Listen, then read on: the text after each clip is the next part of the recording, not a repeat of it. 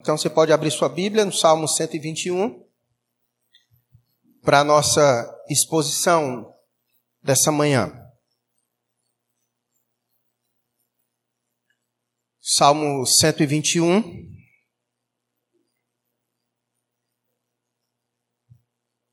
É um salmo, creio eu, bastante conhecido da grande maioria de nós.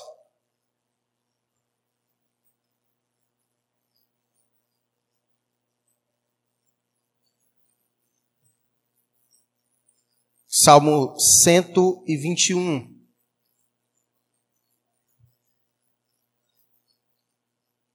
Salmo 121 vai nos dizer assim, a palavra de Deus: Eleva os olhos para os montes, de onde me virá o socorro?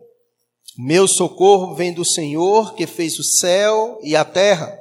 Ele não permitirá que os teus pés vacilem não dormitará aquele que te guarda.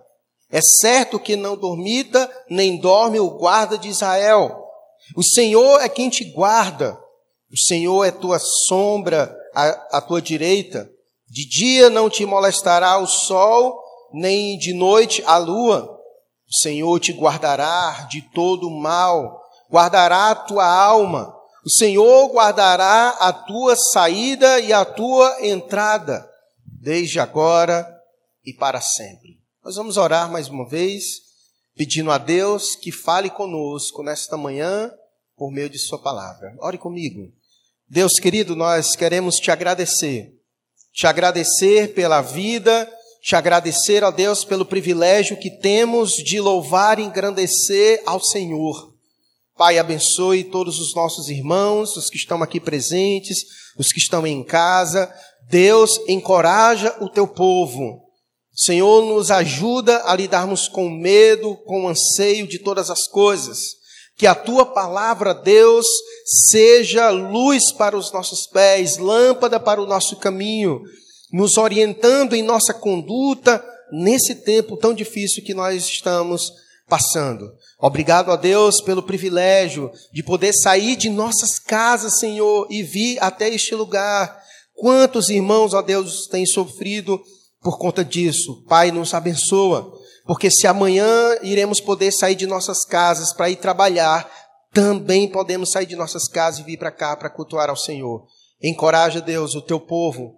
Encoraja o teu povo, ó Deus, a correr os riscos, ó Deus, necessários, acreditando que buscar ao Senhor é essencial para a nossa vida, para a vida cristã. Pai, nos abençoa, nos ilumina nos dê compreensão de tua palavra, que ela fale poderosamente aos nossos corações. Assim, ó Deus bendito, nós oramos ao Senhor, no nome de Jesus. Amém.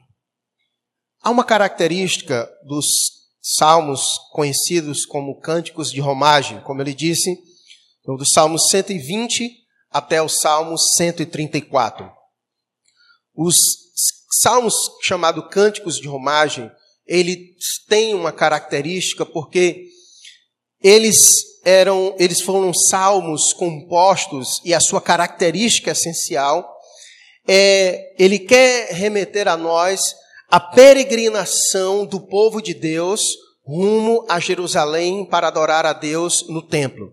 Então, a característica central desses salmos, do Salmo 120 ao Salmo 134, é a peregrinação do povo de Deus, que saía de determinadas cidades e aí o povo de Deus estava espalhado, então havia as épocas do ano, pelo menos três, as três maiores festas, em que todo o povo de Deus era obrigado, de onde estivesse, não importa onde ele estava morando, onde ele estava habitando, ele tinha que sair de sua casa, e geralmente essas viagens duravam em média de dois a três dias, ele tinha que peregrinar até a cidade santa, até Jerusalém, para adorar a Deus no templo. Então, essa é uma característica desses salmos, do Salmo 120 ao Salmo 134. E enquanto eles iam para lá, eles então, na viagem, eles entoavam através de cânticos esses salmos, Salmo 120 ao Salmo 134. Algumas características e algumas considerações prévias eu quero fazer com você. A primeira dela é a característica daqueles que estão indo à, à Terra Santa. Os salmos, os salmos, o Salmo 120 a 134, as características que nós encontramos desses era que eles eram peregrinos. Ou seja, eles não estavam em seu habitat, eles estavam em uma jornada.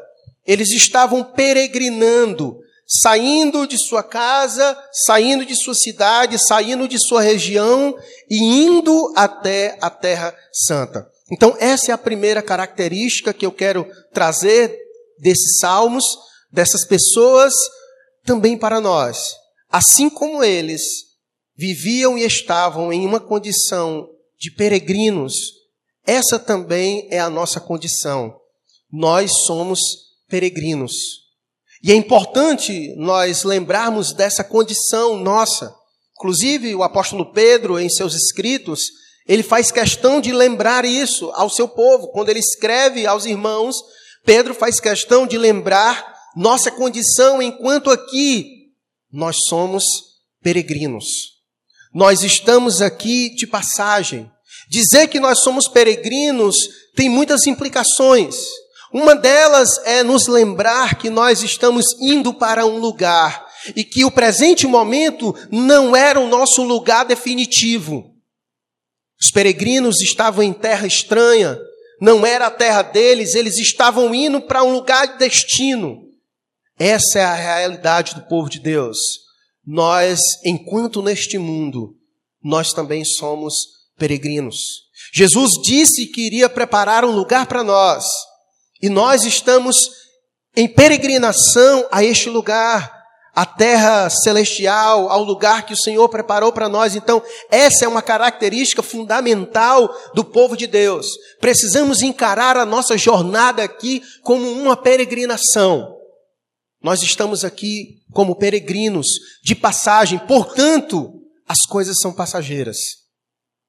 As coisas dessa vida são passageiras, porque a nossa estada nela também é passageira, estamos peregrinando e logo vai acabar a nossa peregrinação.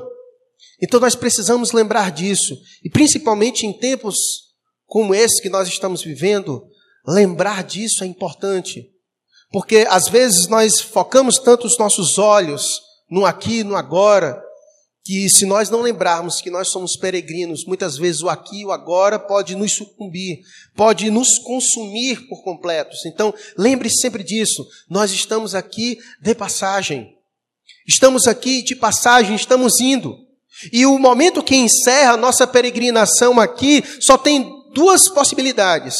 Ou Jesus voltando, ou o momento da nossa morte chegar, onde encerra a nossa peregrinação aqui e começa lá. Portanto, seja por coronavírus ou seja por qualquer outra situação, nossa peregrinação vai acabar aqui, porque ela tem um destino. Porque ela tem um destino certo. E isso é importante. Assim como aqueles que estavam indo, como aqueles que estavam em viagem, em peregrinação, indo à Terra Santa, sabiam que ia chegar o momento de chegar à Terra Santa e sua peregrinação iria acabar. Então o objetivo deles era chegar lá. E nós precisamos lembrar também da nossa condição aqui, enquanto estamos, nós somos peregrinos. E a segunda característica que nós vemos desses salmos, dos salmistas, daqueles que iam nessa peregrinação à Terra Santa, isso todo o povo de Deus ia, é que faz parte da peregrinação nossa dos que são de Deus e ao templo. Do Salmo 120 ao Salmo 134, o destino de todos eles é apenas um: é chegar em Jerusalém para adorar a Deus no templo. Essa, essa é a essência de todos os salmos, do Salmo 124 ao Salmo 134. Os cânticos de romagem é isso. Eles estão saindo de sua casa e têm um destino, e o destino de todos eles que estão nessa peregrinação é chegar ao templo para adorar a Deus, nas festas, nas celebridades que Deus mesmo havia estabelecido para todo o seu povo. Então é importante nós lembrarmos isso, de que faz parte da nossa peregrinação como povo de Deus e ao templo. Mas aí alguém pode dizer, não, pastor, mas aí, no caso é do Antigo Testamento, porque agora já não há mais templo. Você que se engana.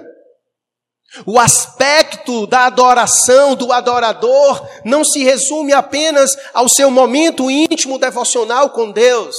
Essa proposta de adorar a Deus no particular, em família, no culto ah, ah, domiciliar, e também de cultuar a Deus com o povo de Deus, na assembleia, na comunidade do povo, no templo. Isso é projeto de Deus, tanto do Antigo Testamento quanto do Novo Testamento. Por exemplo, quando você vê a igreja ali sendo, a igreja nascendo, sendo construída, na própria descrição de Atos, capítulo 2, verso 46, você vai ver que eles perseveravam unânimos no templo e de casa em casa.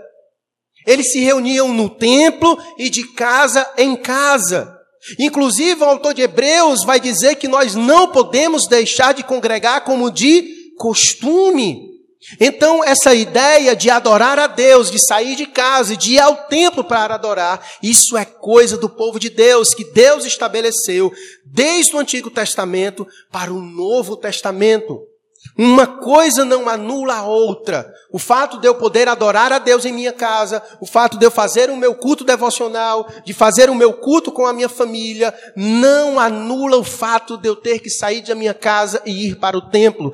Essa é a característica central dos cânticos de romagem, do Salmo 120 ao Salmo 134. Todos eles estavam indo a um destino, ao templo, para adorar a Deus, para adorar a Deus. E essa é a história da igreja. Se você olhar os livros do Novo Testamento, Paulo escreve para igrejas, João escreve para igrejas.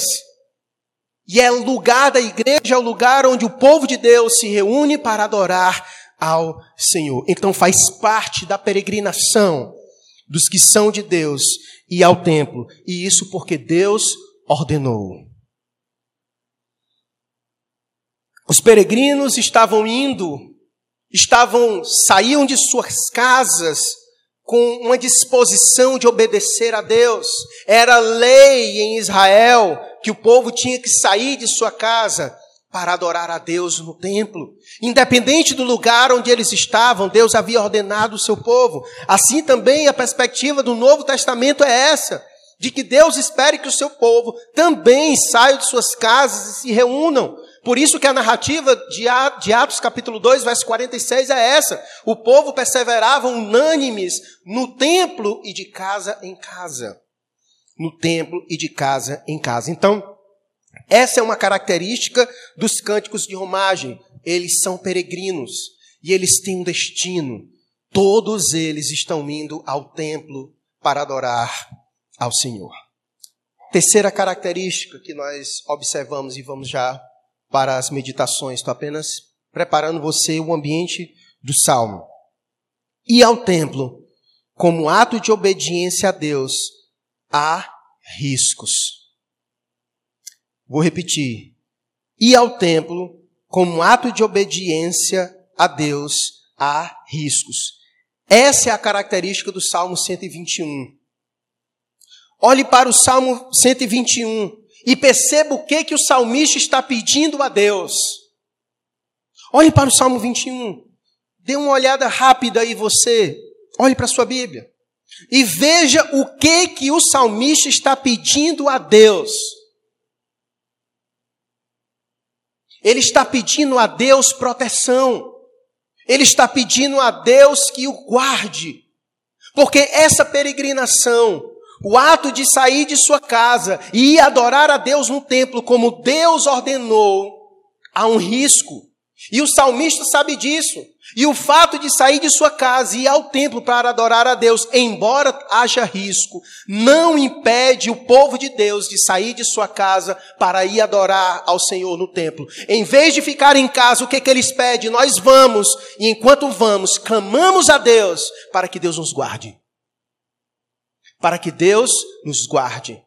Essa é a proposta dos salmistas. Eles estão indo e eles sabem que o caminho é perigoso. Tanto é que, se você olhar a descrição do texto, é isso, olha o versículo 3. Ele vai dizer: Ele não permitirá que os teus pés vacilem. A viagem era de dois, três dias e alguém poderia se machucar andando pelas montanhas, pelas colinas, pelos vales. Poderia se machucar, alguém poderia torcer o seu pé e ter alguma dificuldade e não conseguir chegar. E aí ele continua, ele vai dizer que o Senhor vai guardar eles do sol, da noite, porque o sol, o dia era muito escaldante, muita gente ficava doente, e a noite naquelas regiões é muito frio. Então ele pede a Deus que guarde o povo durante o dia, que não permita com que o sol lhes sapeque além do que deve ser, de maneira que eles fiquem desidratados e fiquem doentes e não consigam chegar. Pede a Deus que lhe guarde a noite para que o frio não venha lhe trazer problemas de saúde. E aí no verso 7 ele diz: ele pede ao Senhor que guarde eles de todo o mal, porque haviam assaltantes, haviam tantas coisas perigosas que poderiam fazer com que, inclusive, muitos perdessem a sua vida. A verdade é, quantos adoradores de Deus não morreram nessa peregrinação? Saindo de suas casas para adorar a Deus no templo, que levava dois, três dias, era um perigo, havia risco, mas eles sabiam que tinham que ir. Eles sabiam que tinham que ir, porque Deus havia ordenado.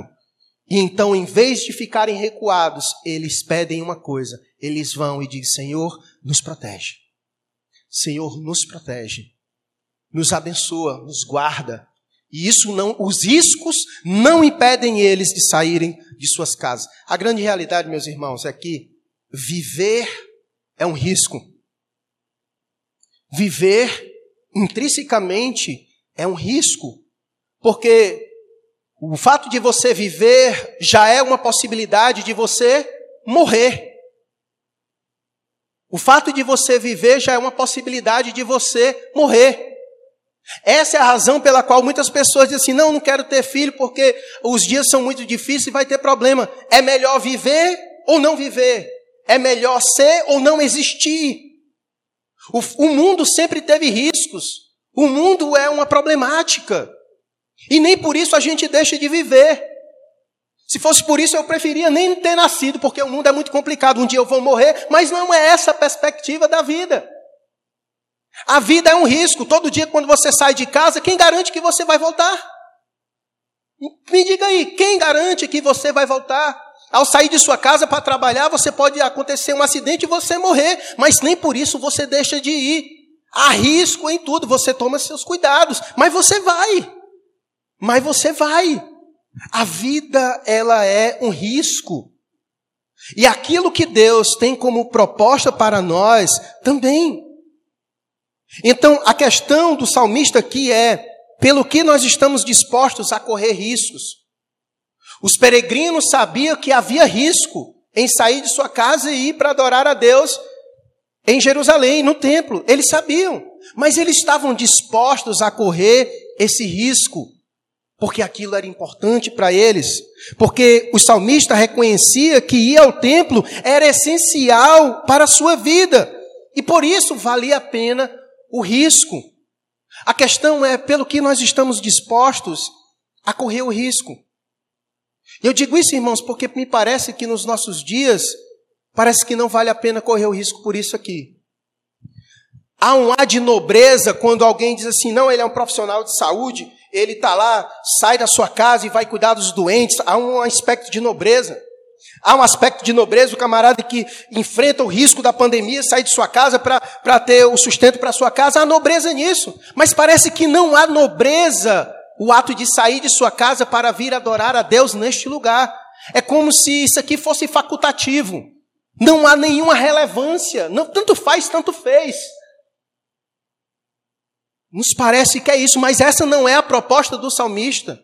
Ele sabia dos riscos, inclusive a essência do Salmo 121, ele dizendo, ele olha para o perigo, olha, ele diz o versículo primeiro, eleva os montes, eleva os meus olhos para os montes, o perigo é real, ele sabe do perigo.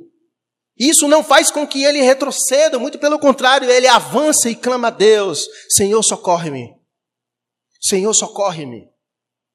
Senhor, me ajuda, porque eu preciso ir. Há uma importância para que ele possa ir. E isso é interessante. E aí, a questão nossa nos nossos dias hoje é pelo que vale a pena correr os riscos. Pelo que vale a pena nós corrermos os riscos. Pelo que vale a pena viver e pelo que vale a pena morrer. Porque é, no, é nobreza eu sair da minha casa e trabalhar para socorrer alguém. Se eu pegar a doença, eu morrer, mas eu morri salvando alguém. Mas não é nobreza sair de sua casa para vir adorar a Deus com seus irmãos? Quem disse isso para nós? Quem disse que não há nobreza? Quem disse que isso não é essencial à nossa vida? Quem disse que não vale a pena correr o risco? Quem disse?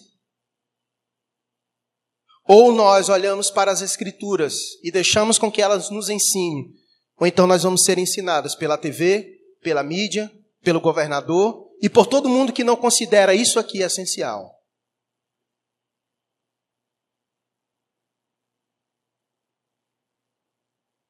E ao templo como ato de adoração. Há riscos. Mas isso não deve nos impedir de sair de nossa casa. Ser cristão é viver uma vida de riscos. Ser cristão é viver uma vida de riscos. Se não vejamos, Jesus disse que nós somos ovelhas. E ele disse que nos enviaria para onde? Para o meio de quê? De lobos.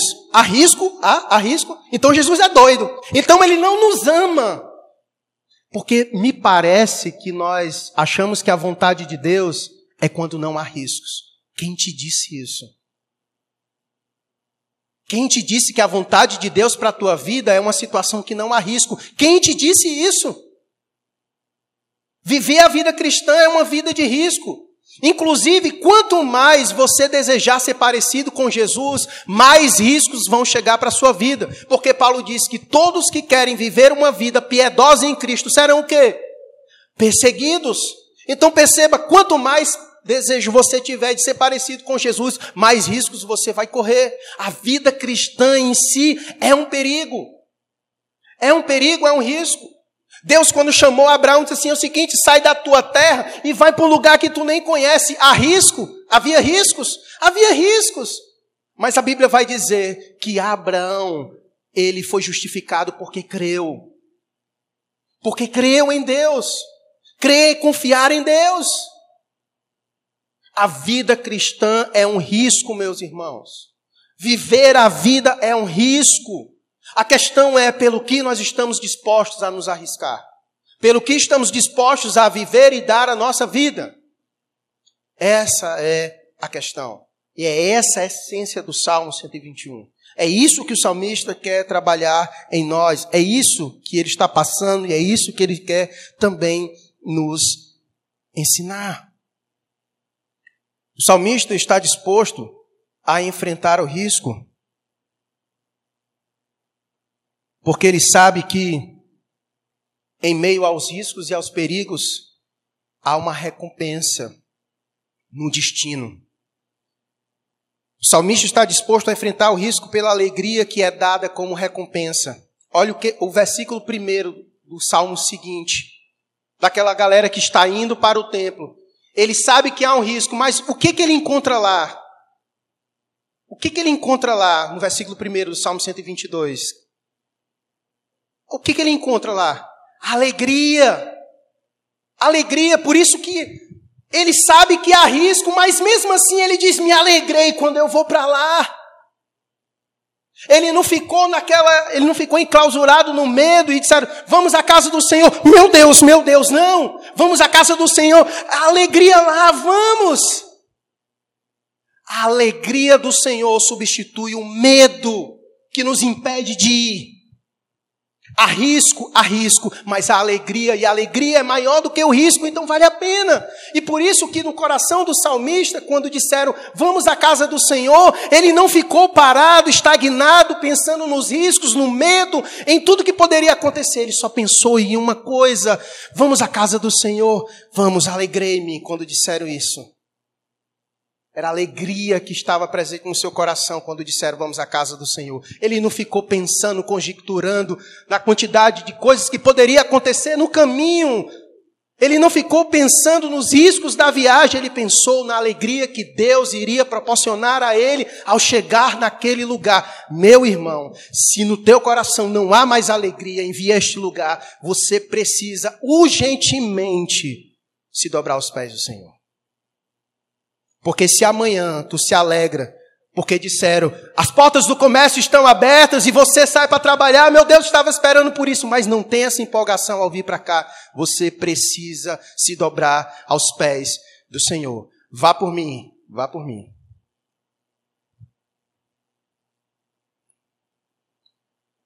O salmista está disposto, tem essa disposição a enfrentar o risco pela alegria que ele sabe que encontra neste lugar.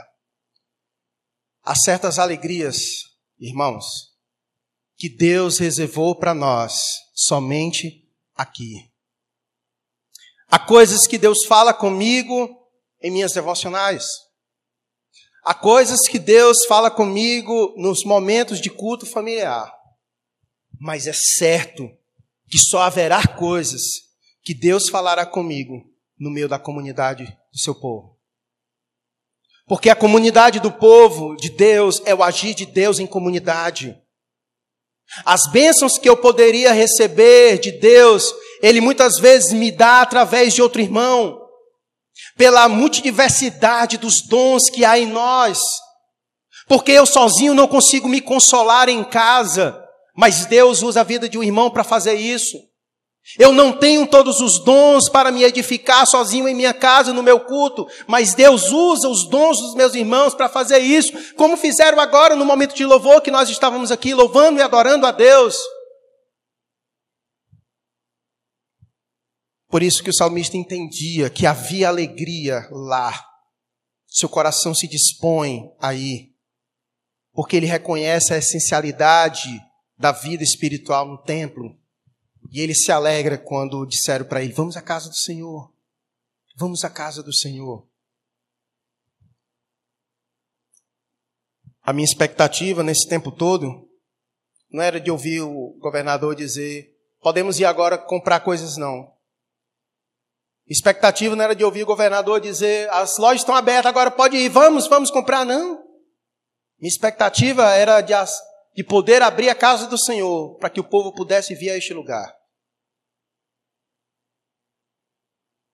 Porque a essencialidade está aqui. A essencialidade está aqui.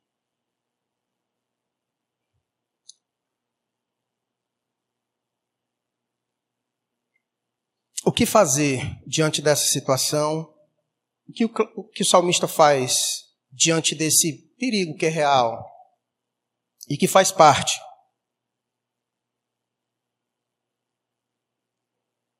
Talvez enfrentaremos perigos maiores do que o que estamos vivendo agora. Não sabemos. Ainda. Mas todos nós sabemos que quando o anticristo se revelar, situações piores nós passaremos. E o que vai acontecer quando isso, quando isso surgir? Nos enterraremos? Com medo? Faremos o quê? E é aqui a, a resposta que o salmista dá para mim, para você, para todos nós para lidarmos com essa situação de risco, que é real, mas que ela não pode nos impedir de viver os projetos de Deus em nossa vida. Ele diz: acompanhe comigo o texto. Eleva os olhos para os montes. De onde me virá o socorro?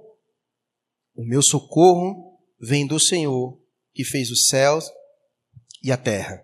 Uma coisa que é interessante aqui Assim como o perigo é real, o socorro também é real. O salmista olha e percebe, os peregrinos olham para os montes e eles não sabem o que, vai, o que aguarda eles na curva do caminho, não sabem. Mas eles sabem que o perigo é real. Mas também eles sabem que o socorro de Deus é real e presente em suas vidas. E a resposta é essa do versículo 2. Somente um pode nos socorrer. E é nele que devemos depositar a nossa confiança. Em meio a toda essa situação de risco, quem você tem confiado? Você tem confiado numa máscara? Você tem confiado em que de fato? Tem confiado na vacina? Aonde você tem depositado de fato a tua esperança de salvação, de socorro? Perceba que aqui o salmista ele não está dizendo um socorro, a palavra socorro aqui não é aquela ideia de uma ajudazinha que Deus pode dar para ele, não, não é essa. Esse socorro aqui não é aquela, não é aquela postura que a gente tem, Senhor, estou fazendo a minha parte, o Senhor me ajuda porque eu estou fazendo a minha parte, eu estou me cuidando, então você. Não, não é essa. A postura do salmista aqui do socorro é aquela situação que ele sabe que se Deus não agir, ninguém mais agirá em seu favor. Ele sabe que o socorro aqui é algo que ele não tem para se guardar e se segurar, e somente Deus é que vai poder proporcionar isso para a vida dele. É esse tipo de situação que o texto se refere. A questão é em quem você tem depositado sua confiança nesse tempo. Ah, não, mas Deus pode usar todas as circunstâncias. É verdade, Deus pode usar as circunstâncias e as coisas para cuidar de nós. O problema é que muitas vezes nós tornamos essas coisas maiores do que Deus em nossa vida. Fazemos delas a nossa total segurança. A nossa total segurança e jamais podemos fazer isso. E aqui eu não estou dizendo que você deve ser irresponsável, eu não estou dizendo isso. A questão é que eu estou dizendo aonde você tem depositado sua total segurança e sua confiança. E aqui o salmista ele poderia dizer: de onde me virá o socorro? Ele poderia dizer dos meus irmãos que estão comigo na peregrinação. Ele poderia citar vários elementos, de onde me virá o socorro, sei lá, da minha espada. Ele poderia dizer qualquer coisa quando o perigo chegasse, mas ele faz questão de acentuar apenas uma coisa. Ele diz: O meu socorro vem do Senhor, que fez os céus e que fez a terra. O meu socorro vem do Senhor que fez os céus e a terra. Eu acredito, irmãos, que em situações de perigo, tudo aquilo que toma o lugar de Deus é provado e testado. Nesse tempo é isso que está acontecendo. Quando a gente vê relatos de pessoas que receberam as duas doses e mesmo assim fica doente, é de pessoas que ficam enclausuradas dentro de casa, mas mesmo assim fica doente. É, é Deus falando conosco. Aonde nós de fato temos depositado nossa total confiança e sossego para a nossa alma diante disso tudo.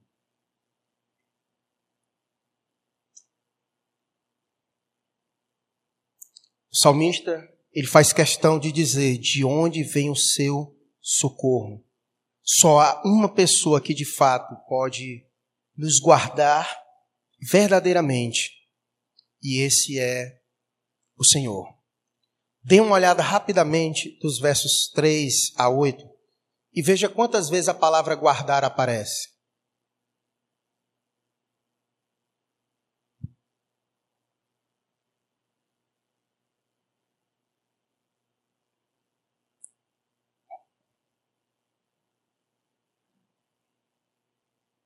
Você viu aí quantas vezes aparece? Ela não está aí por acaso, não.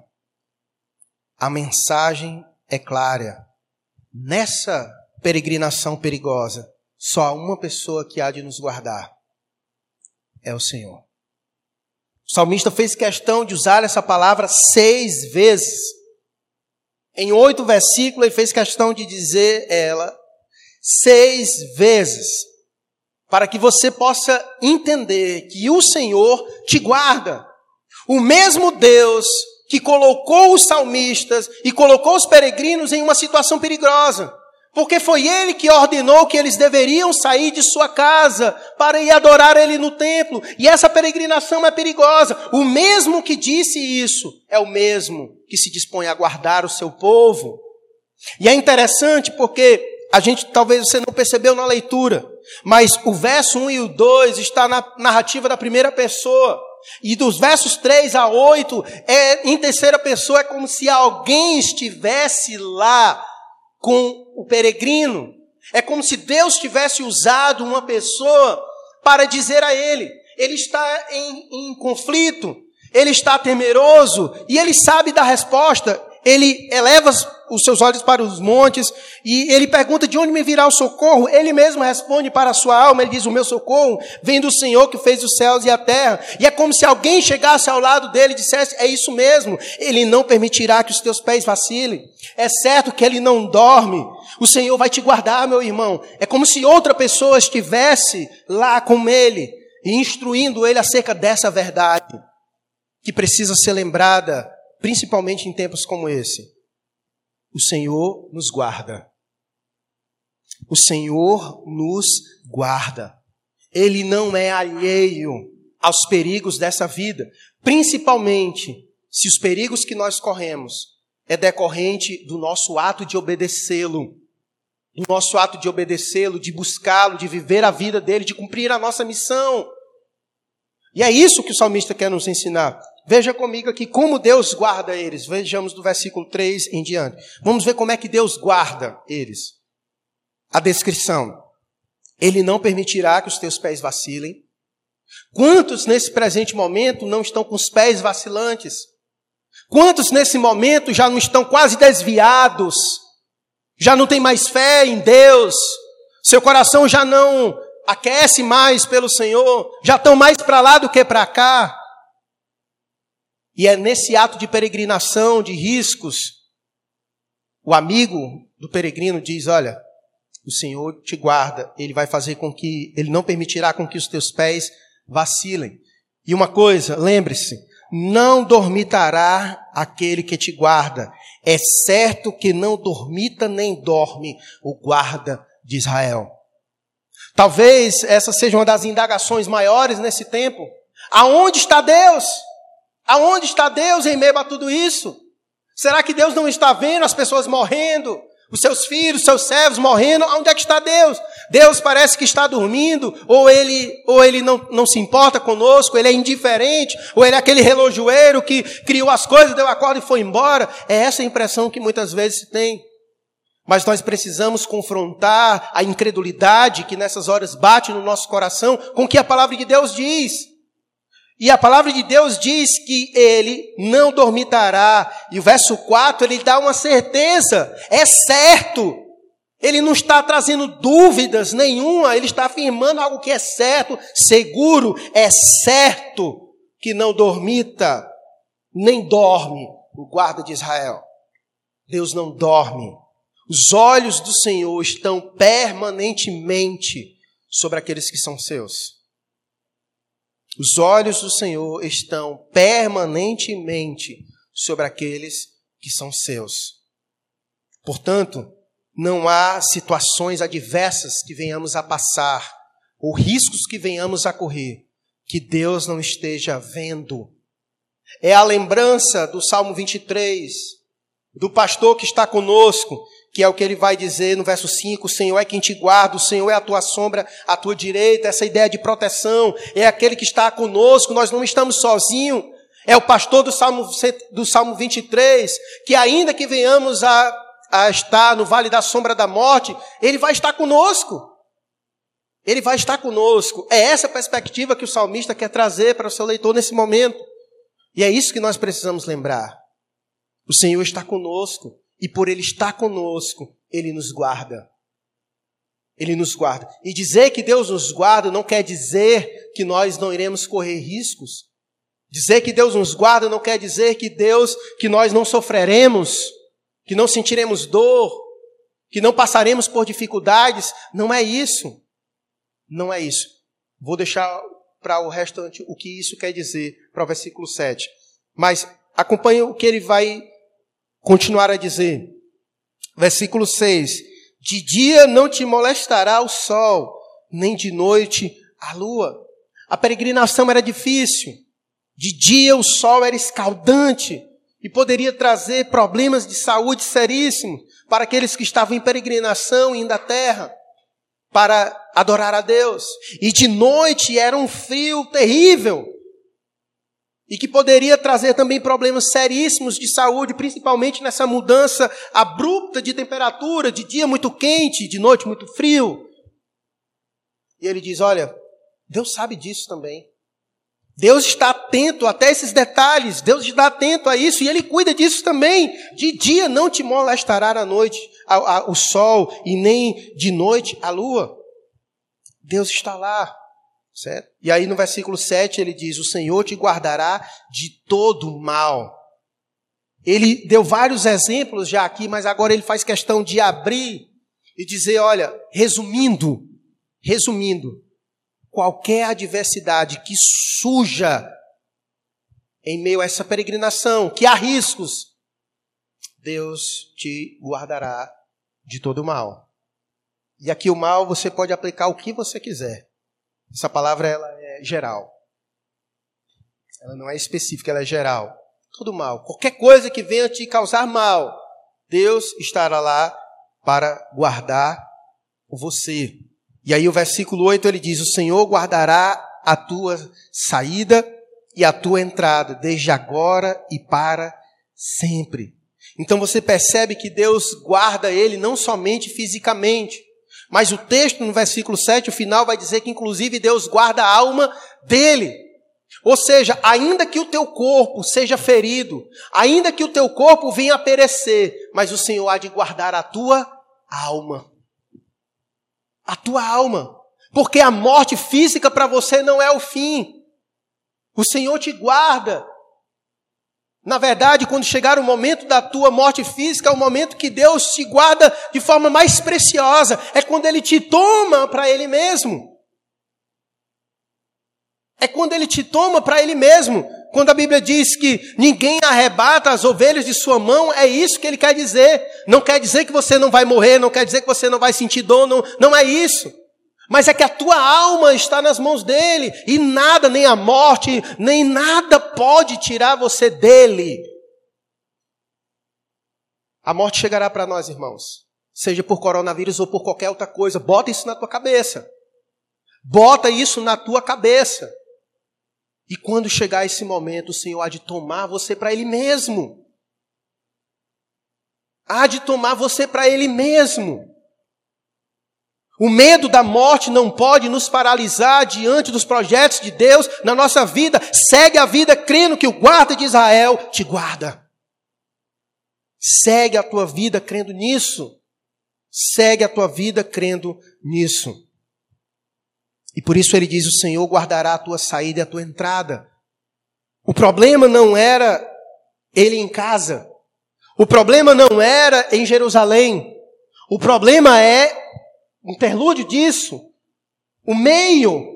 E por isso o versículo 8 diz: O Senhor guardará a tua saída e a tua entrada, no trajeto da, da tua casa para lá.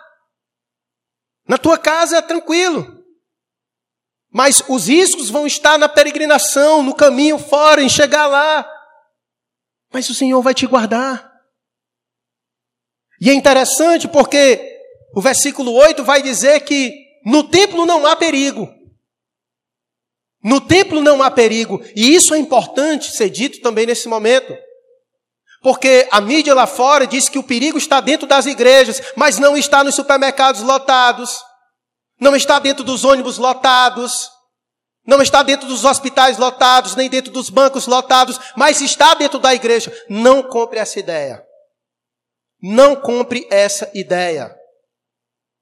Não compre essa ideia. O Senhor guardará a tua saída e a tua entrada, desde agora e para sempre. E uma coisa importante a ser dita desse texto é que a promessa de Deus, perceba, a promessa dada está de Deus nos guardar, está intrinsecamente ligada ao ato de obedecer a Deus em cultuá-lo no templo. Deus disse que iria guardar o povo enquanto eles estão indo em situação de risco para o templo adorar a Deus. Isso é importante você saber. O guardar aqui não está um guardar de qualquer coisa, não. Deus disse que iria guardar o seu povo enquanto eles estão saindo de sua casa para adorar a Deus no templo em situação de risco, Deus vai guardar eles. Não é em qualquer situação, mas enquanto eles estão indo adorar a Deus, que é uma situação de risco. Deus disse que iria guardar. Ele disse que não iria guardar em qualquer situação. Isso é importante. Porque Deus, quando nos dá ordens, Ele também nos dá os meios para que a gente possa cumprir essas ordens. Ele nos promete estar conosco. Lembra da promessa de 28, Mateus capítulo 28? Quando Deus nos dá, quando Jesus nos dá a ordem de nós irmos por todo mundo pregar o evangelho, lembra? Aí a gente só pega aquela parte do versículo 20 maravilhosa, que diz que eis que estarei convosco até a consumação do século. E a gente falar isso para as pessoas, para trazer consolo para elas é maravilhoso. Mas olha o contexto em que Deus disse que estaria conosco até a consumação do século. Ele deu uma ordem: vão por todo mundo, pregam o evangelho, façam discípulos. E eis, e eis, com base nisso, que eu vou estar convosco para que você cumpra essa missão. Ele disse que estaria conosco para que cumpríssemos a sua missão. Aqui a mesma coisa, ele promete guardar o seu povo enquanto eles estão indo em situação de risco para adorar a Deus. Para adorar a Deus. Então não esqueça o contexto em que os textos estão inseridos. É importantíssimo para as nossas aplicações e para as nossas lições. O que eu quero dizer para você, finalizando aqui a exposição desse Salmo 121, é que a vida é isso, irmãos. A vida é um risco. Viver é um risco. Nenhum de nós aqui temos a garantia de que amanhã nós estaremos aqui Precisamos ter os cuidados, é óbvio, mas essas coisas, os riscos, não devem nos impedir de viver os projetos de Deus. Precisamos confiar nas promessas de Deus, de que o guarda de Israel não dorme, de que estará conosco, nos guardando, nos protegendo nossa entrada, nossa saída, vai estar conosco guardando a nossa alma. Creia nisso, confie nisso. Esse é um tempo extremamente importante, onde o povo de Deus deve dar testemunho sobre aquilo que nós confiamos, sobre aquilo que nós estamos dispostos a viver e a morrer. Se você pode correr o risco em tendo que sair de sua casa para trabalhar, para ir no supermercado e para ir em qualquer outro lugar, vale muito mais o risco de você sair de sua casa e vir para este lugar. Ou este lugar é essencial ou ele não é essencial. Mas a questão é o que Deus diz sobre isso. Era um risco o povo sair de sua casa para ir adorar a Deus no templo. Mas em vez de ficar paralisado, eles clamam a Deus, porque sabem que o seu socorro vem do Senhor. E ele promete guardar o seu povo enquanto ele sai de suas casas para ir cumprir as suas ordenanças. Com base nisso, vamos orar.